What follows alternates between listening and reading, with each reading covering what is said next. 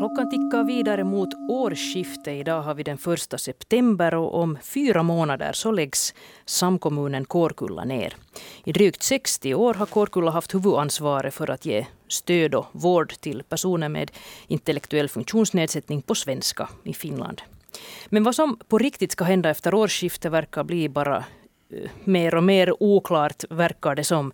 Den här eh, riktigt vardagliga verksamheten som boenden och dagcenter och arbetscentraler, de ska fortsätta som förut, då i vårdområdenas regi. Så de som idag bor i ett Kårkullaboende ska inte behöva oroa sig särskilt mycket. Men det som verkar bli allt snårigare och mer oklart är vad som ska hända med experterna.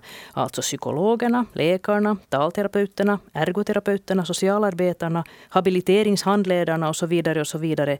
En familj med ett autistiskt barn till exempel. Vart ska den vända sig efter årsskiftet? En arbetsgrupp som heter Kepa Uusimaa som jobbar med att planera vården för personer med intellektuell funktionsnedsättning i Nyland har nämligen nyligen föreslagit att både den finsk och svenskspråkiga medicinska expertisen för krävande specialomsorgstjänster den ska skötas av Helsingfors universitetssjukhus HUS i fortsättningen. Och det här det har fått Svenska folkpartiet att resa ragg, minst sagt.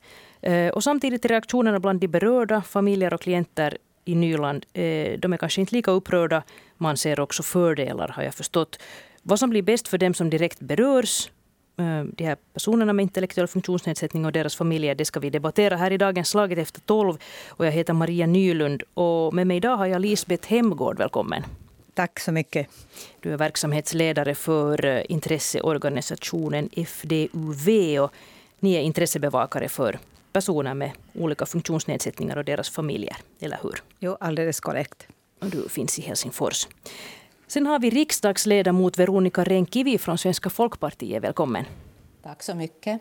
Du har varit med här i Slaget efter tolv tidigare i våras då vi också diskuterade Kårkulla och vad som ska hända efter årsskiftet. Och du hör nu till dem som, är, som verkar vara ganska jätteupprörda över den senaste tidens utveckling om jag nu har tolkat det här rätt. Precis, och den här Kårkulla frågan, så kallade, så tycks nu bli en riktig följetong. Men, men det här, jag är både orolig och besviken för det, det som nu planeras. Och här i Åbo-studion så har jag Siv Sandberg med mig. Välkommen. Tack så mycket. Du är universitetslärare och forskare i offentlig förvaltning. Eh, och du har följt med turerna kring social och hälsovårdsreformen här i många herrans år redan. Ehm, och det som vi ska fundera på idag så berör ju förstås den här reformen i, i allra högsta grad. Um, men det där, om vi börjar med dig Veronica Renkivi. Alltså, nu föreslår en arbetsgrupp i Nyland som då heter Kepa Uusima. De funderar alltså på vårdkedjor och hur vården ska arrangeras eh, för personer med intellektuell funktionsnedsättning i fortsättningen. De föreslår att HUS ska ta över den krävande specialomsorgen eh, för alltså de här personerna och också på svenska. Och det här har gjort er inom SFP alldeles jättearga. Och nu vill jag veta att, att varför är ni så upprörda över det här förslaget? No, som jag sa så är jag både orolig och besviken, men, men nu kan man säga också att, att vi är upprörda. Jag måste berätta lite bakgrund här. Att, att vi talar nu om en service och, och vård för minoritetens minoritet. Och det betyder alltså att de svenskspråkiga personerna som har någon form av intellektuell funktionsnedsättning är få och antalet också experter inom området är, är ganska litet. Och därför behövs det här samarbetet. Därför grundades ju Kårkulla eh, i, i tiden för att, att man skulle kunna samarbeta kring det här och koncentrera den här expertisen till, till, till en pool, så att säga. Och alla svenskspråkiga och tvåspråkiga kommuner hör till, hör till Kårkulla för tillfället och, det här, och kan utnyttja den här expertisen som där ges så enligt, enligt behov, enligt klienternas behov. nu när det Kårkulla inte mera efter årsskiftet finns eftersom samkommuner och kommuner inte mera har, har ansvar för vården och, och socialvården så ville vi, och vi var extra måna om SCP i, i, det här, i det här, hela beredningen av, av vårdreformen, att, att servicen på svenska inte får försämras. Tvärtom, den ska bli bättre.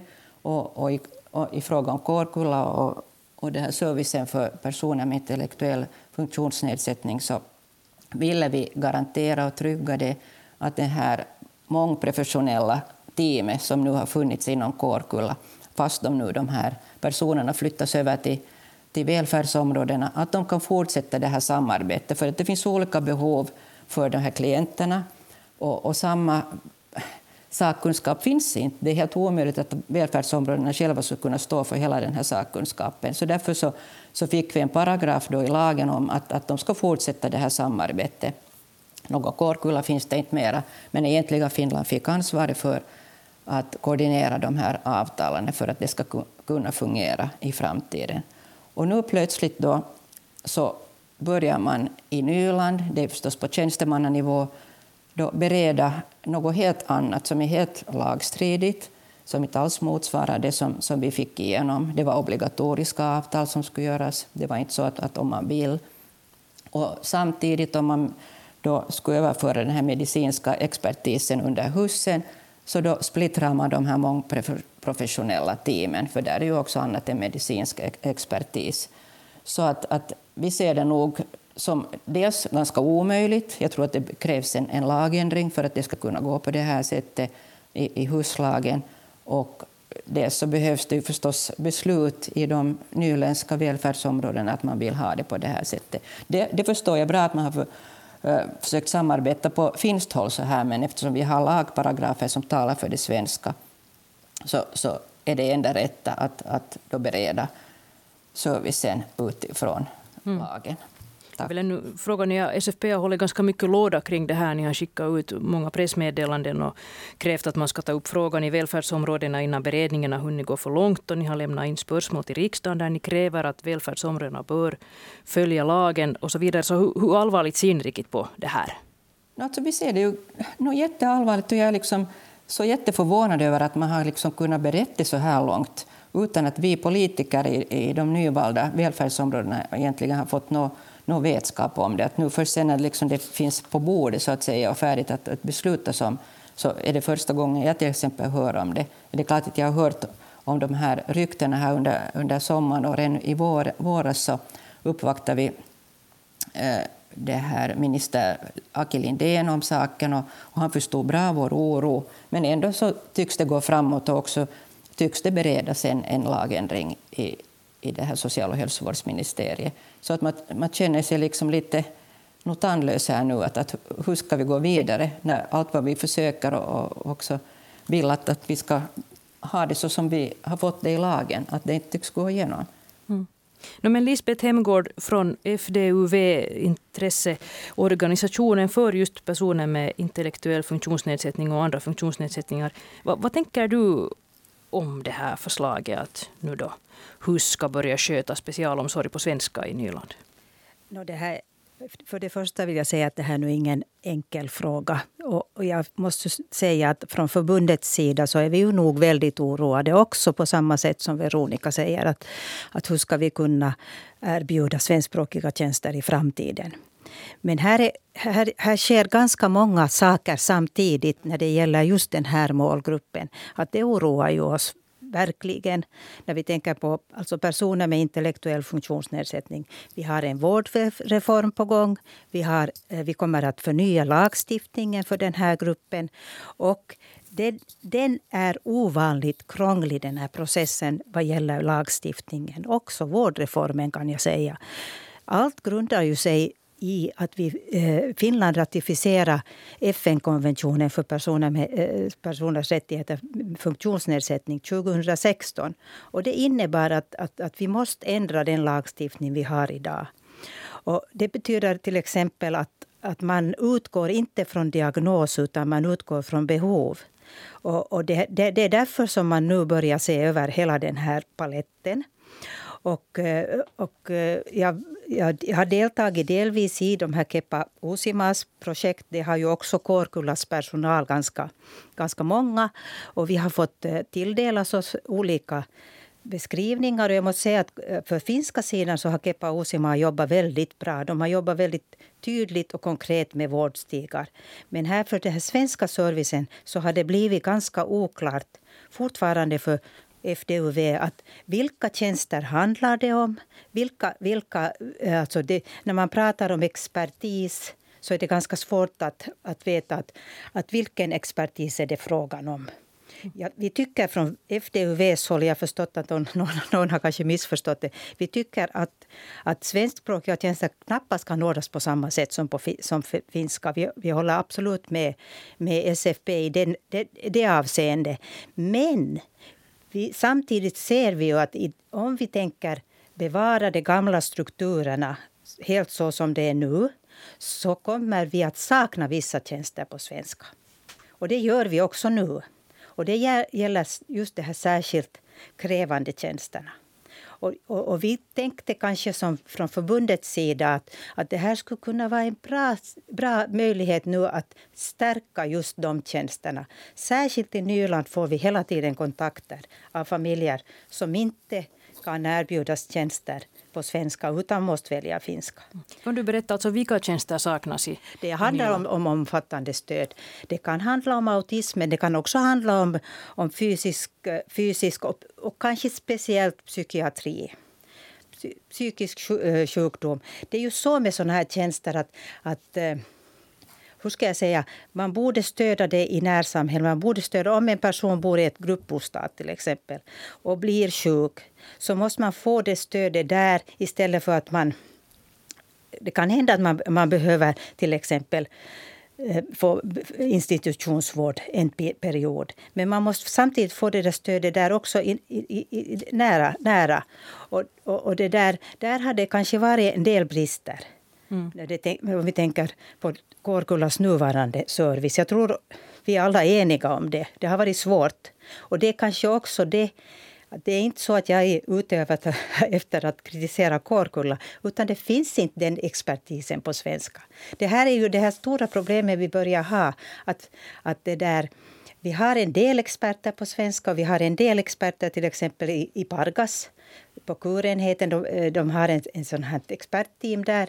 Men vi har inte tillräckligt med stöd och experter i det närområde som de här personerna bor. Och då tycker jag att, att vi på något sätt ska kunna samarbeta med det finska för att få det. Och det, det menar det betyder ju kanske inte att HUS ska ta över allt, all service. Utan här finns ganska många andra möjligheter. Och det här borde man utreda. Jag tror för tillfället, om jag får säga, att både välfärdsområdena och egentliga Finland Många är nu ganska förvirrade. att Vilka tjänster är det exakt som vi behöver eh, vi behöver stärkas med. Vilka tjänster kan det nuvarande Korkula, som blir då egentliga Finland, ta ansvar för?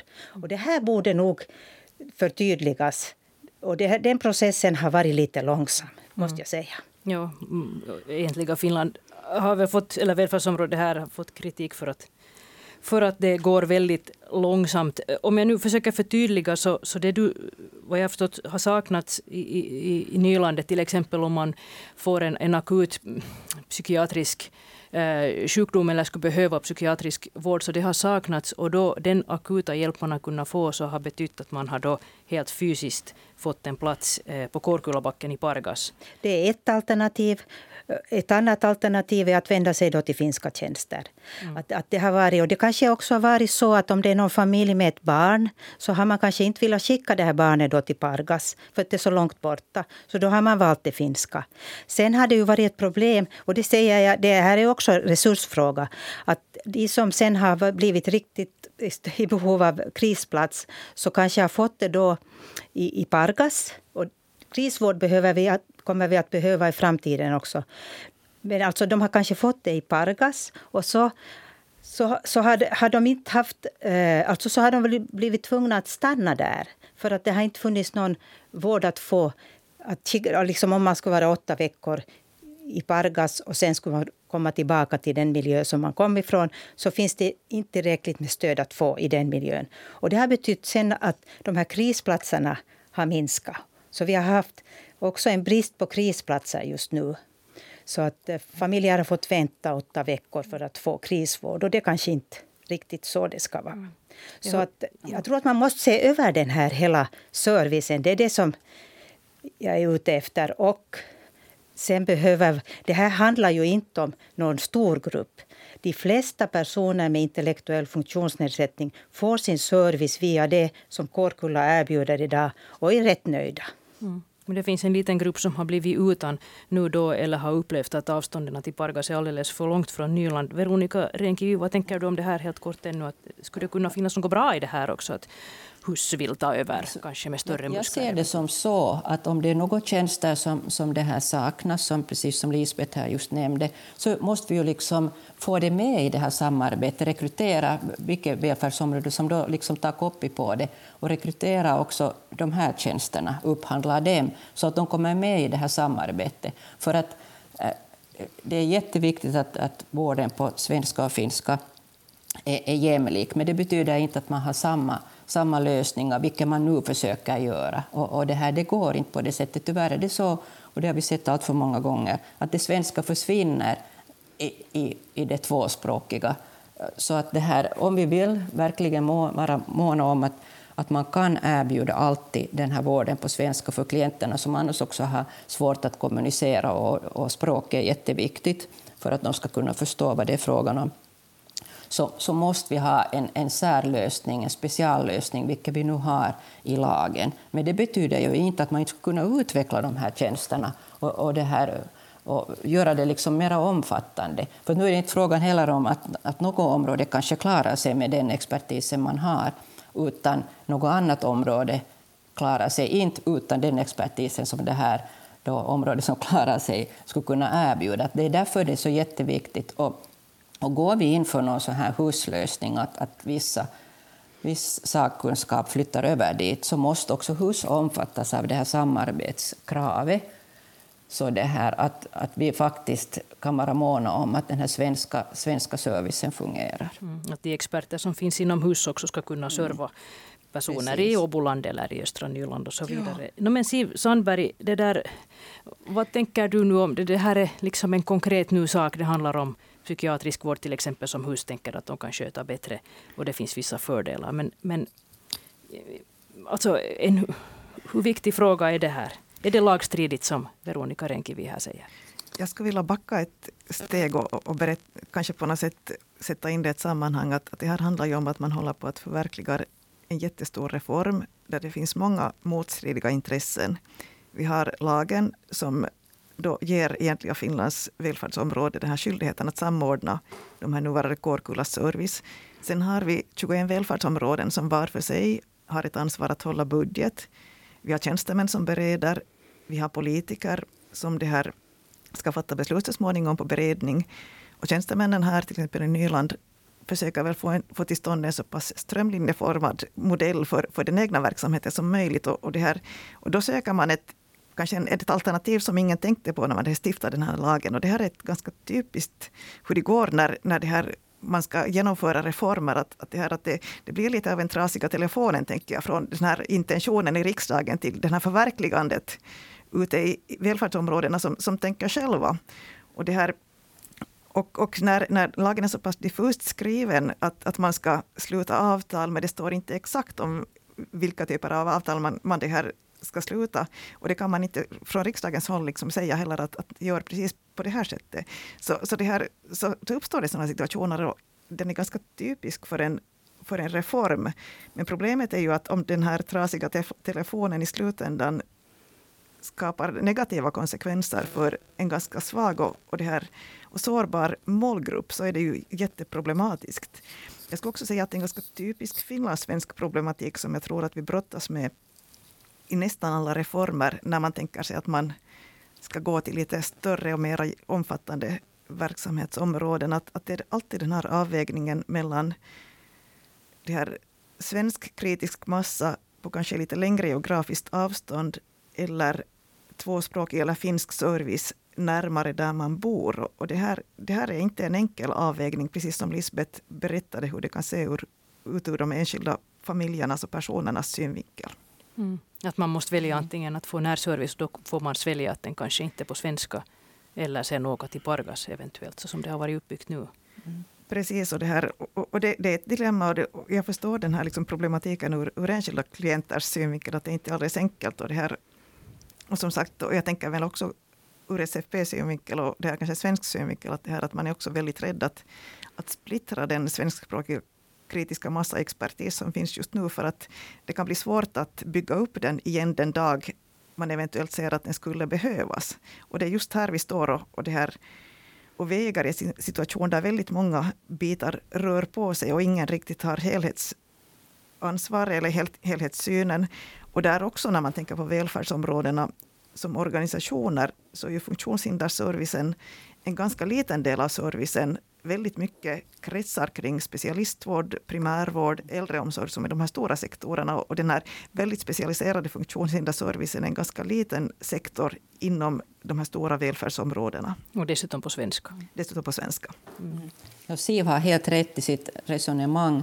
Men det här, jag, jag ser ju det nog som så, som också anhörig till, till, till ett barn som, som behöver den här servicen, så, så inte är det ju så att man skulle måste åka till, till Pargas varje gång man behöver den här mångprofessionella eh, genomgången, utan nu är det ju liksom, just det ju nära, nära hemmet och egna kommunen där det då också de Kårkulla-experterna har varit med när man sett över med, med kommunens egna socialarbetare och med, med daghemspersonal och, och så. Att det är egentligen det här samarbetet, just att man får det här mångprofessionella teamet kan fortsätta och också nära, nära personen som behöver den. Att, att det är ju ändå ett ganska fåtal som, som då bor där i, i Pargas mm. och, och, och tas in där. Om jag får kommentera det här. Att, att det, där, det, det handlar ju alltså... De, de, de uh, familjer jag talar om så handlar ju om liksom mycket mer omfattande stöd. Som, som, som då, där finns ju, I Pargas finns den där expertenhet, kurenheten som man kallar som ger den här speciella speciell, speciella situationer, både krisvård och sånt. Att, att jag förstår, det finns ju alltså de här expertteamen runt om i svensk Finland som, eh, som kår, kår, nuvarande Kårkulla upprätthåller. Och de mm. teamen är oerhört viktiga. De är oerhört Precis. viktiga för, för förebyggande arbete och för basvården. Att, liksom, att stödja eh, vad heter det, de här gruppbostäderna och dagverksamheten och familjerna och ge stöd åt familjerna. Och, och, jag, förstår, jag förstår, det är ett dilemma som Siv säger, att du förstår den här problematiken att, att, att om välfärdsområdena tar över de här expertteamen de finns ju runt om. Alltså det finns i Helsingfors och Borgå och, och, och, och, det där i Raseborg nu, till exempel om vi tar Nyland. Att om de blir i de här olika välfärdsområdena, hur ska man kunna upprätthålla eh, alltså ett stöd? De blir ju en liten enhet i en stor finsk Eh, miljö.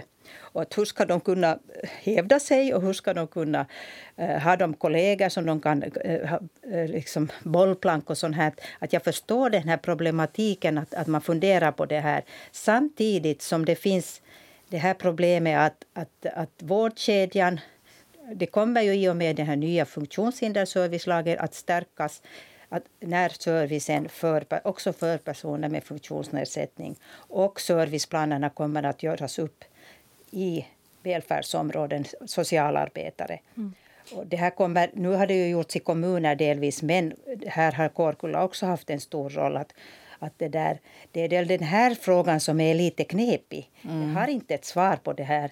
Men samtidigt, det, så, så, det är kluvet. Mm. Det är kluvet. Jag var i kontakt med, med en par som jobbar, jobbar inom de här expertteamen. De finns alltså i Jakobstad, Vasa, Närpes, Pargas, Ekenäs, Helsingfors och Borgå. Det var det som du var inne på, Lisbeth. Eh, om jag har förstått det rätt nu så jobbar de här teamen väldigt mycket på gräsrotsnivå. riktigt. Alltså de kommer hem till familjerna, de besöker dagis och skola och arbetsplatser. Och, och att man satsar särskilt mycket på förebyggande stödjande arbete. Alltså att man försöker förebygga eh, att inte problem uppstår som sen kräver tyngre vårdinsatser. Och den här personalen som jag pratade med så var ganska bekymrad över hur för att det här arbetet kanske monteras ner om man nu centraliserar vården till hus som, som kanske är ganska inriktad på medicinsk vård. Precis, det är just det här som, som vi är inom SFP oroliga för. Att, att det här jätteviktiga förebyggande och, och basarbete inte mera kan fortsätta. Ja, det, får jag kommentera? Det är ju tanken att just den typen av tjänster ska eh, eh, åtminstone vissa välfärdsområden kommer att ta så som de uttrycker det, ta hem den, eh, den typen av tjänster. Här är ju nu sen då den frågan att vad är,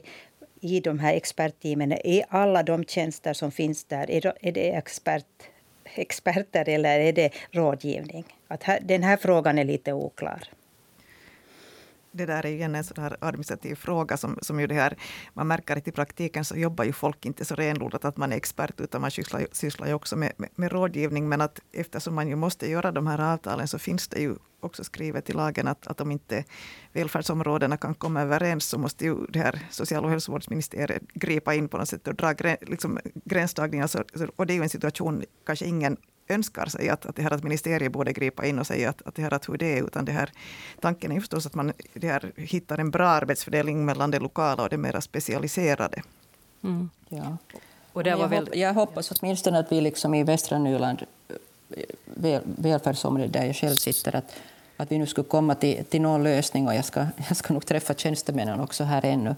Men att det är nog jätteviktigt att alla förstår, för precis som, det här, som Siv sa, att den här trasiga telefonen så verkar nog nu vara liksom den största boven. Att man inte riktigt har förstått andan heller i, i, i lagen när man har börjat bereda, men, men vad är den här servicen. Ja, vad är er uppfattning så där rent konkret? Alltså att, äh, att om en familj efter årsskiftet till exempel börjar märka att allt inte står rätt till med, med det egna barnet och man misstänker till exempel autistiska drag, så, så vart kan man vända sig efter årsskiftet? Tror ni?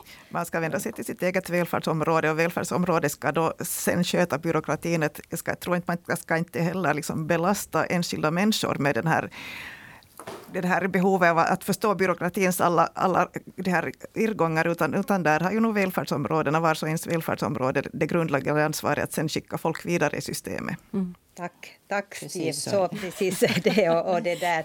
Och, och jag, jag, vill ändå då lyfta fram det. Det har ju varit så mycket diskussion om att, att finns det tjänster i framtiden? Kommer de här expertteamen att finnas? De här expertteamen kommer att finnas i någon form, hoppas vi verkligen från FDUV. Och vi, vi vet ju inte vem som kommer att ha anordnaransvar och hur det kommer att se ut helt. Men jag tror inte att man som enskild person med intellektuell funktionsnedsättning eller en familj ska behöva oroa sig för att kommer jag att få det kommer nog att finnas tjänster i nästa år ännu, och, och, men vi får se hur framtiden ser ut.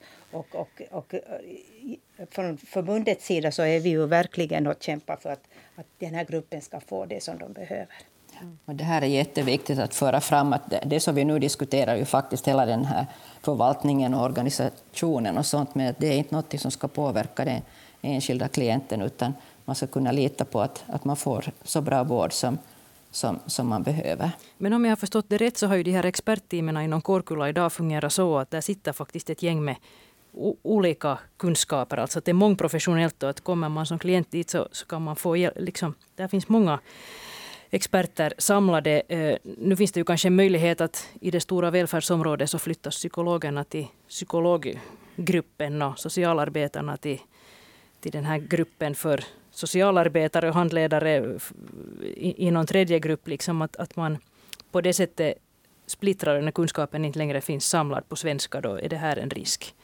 Det är ju det här som vi har velat motarbeta med den här lagparagrafen, att man ska samarbeta. Att de, som nu, de experterna som nu har gett eh, det här också service och vård utanför den egna kommunen så att säga, så ska fortsätta med det här avtalen, att, att göra det liksom inom det här mångprofessionella teamet.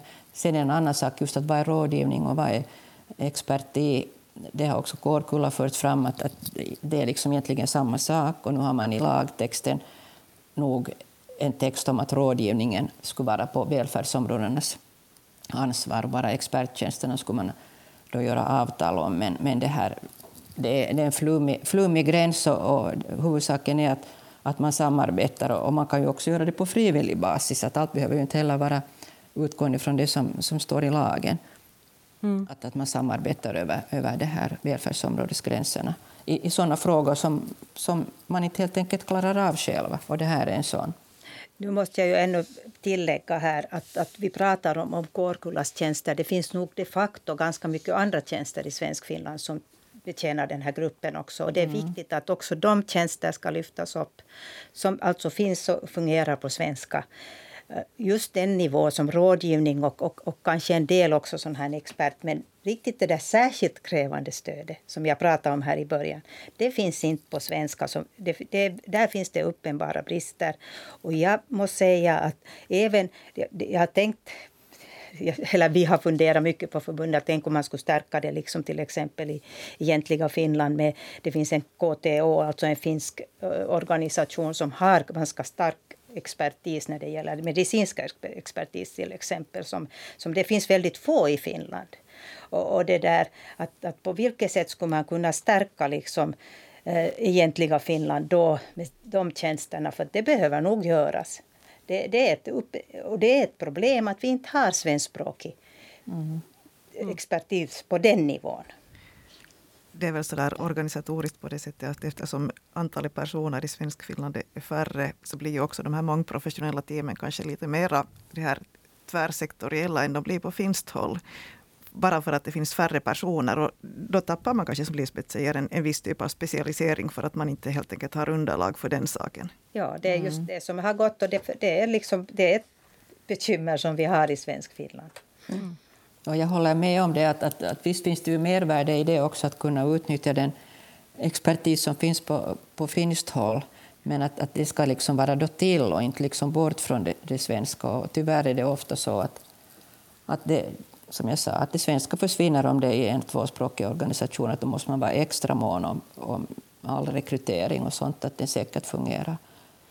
No, nu, vi har varit inne på det här med att hur, hur knepigt det är att liksom få en så här specifik service att fungera ännu till på svenska här. Eh, och, det där, och SFP försökte ju nu då skriva in det här i lagen att hur man skulle ordna det här. Men hur lyckat var det här nu sist och slutligen, Siv Sandberg?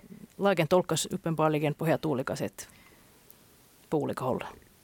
Man ska, ska komma ihåg att när man skriver lagar så kan man inte instruera enskilda fall. Så att, det här, att, att göra precis på det här sättet. Det är väldigt sällan man kan göra på det sättet eftersom man har de här självstyrande välfärdsområdena som måste ha sina egna beslutsgångar. Så att jag tror att det var nog jättebra att man fick in de här paragraferna för att det ger åtminstone någon grund att, att diskutera utifrån. För att skulle de inte ha funnits så skulle det här det kanske ha blivit helt och hållet bortglömt. Men att som sagt, det är många personer som är inblandade. Det är en lång beslutskedja.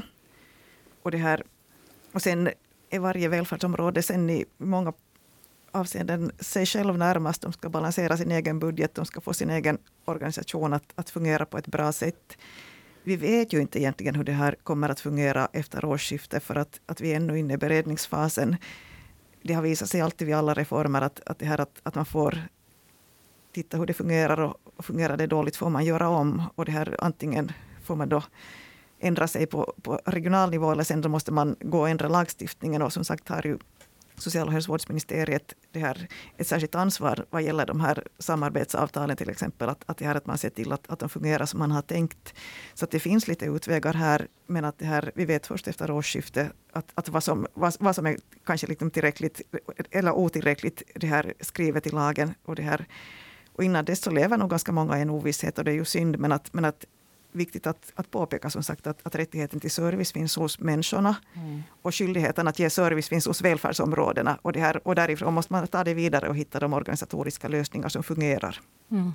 Men, men, men kan det vara, alltså nu är det ju dessutom ett problem här att välfärdsområdena är så helt olika fas som vi har sagt. Egentligen Finland är väl liksom på jumboplats här nu då på något vis i sina förberedelser. Och Helsingfors har kommit är väldigt ja, har gasen i botten och Österbotten är eh, klappar och klar sen, sen, sen länge. Men, men, det där, eh, men att, att är det liksom de här svenska frågorna som skulle just kräva det här samarbetet, att är det de som hamnar i kläm här nu då när man är i så olika skeden? No, det är just de här som ska samordnas väl mellan ganska många välfärdsområden. Och det, här, och, och det är på det sättet synd att, att man har kommit, eller egentligen Finland som har ansvar för det här, då kanske inte ger ett så gott intryck av sig själv som koordinator och därför så kör kanske andra välfärdsområden förbi. Och det, det, det, här, det är som sagt beklagligt.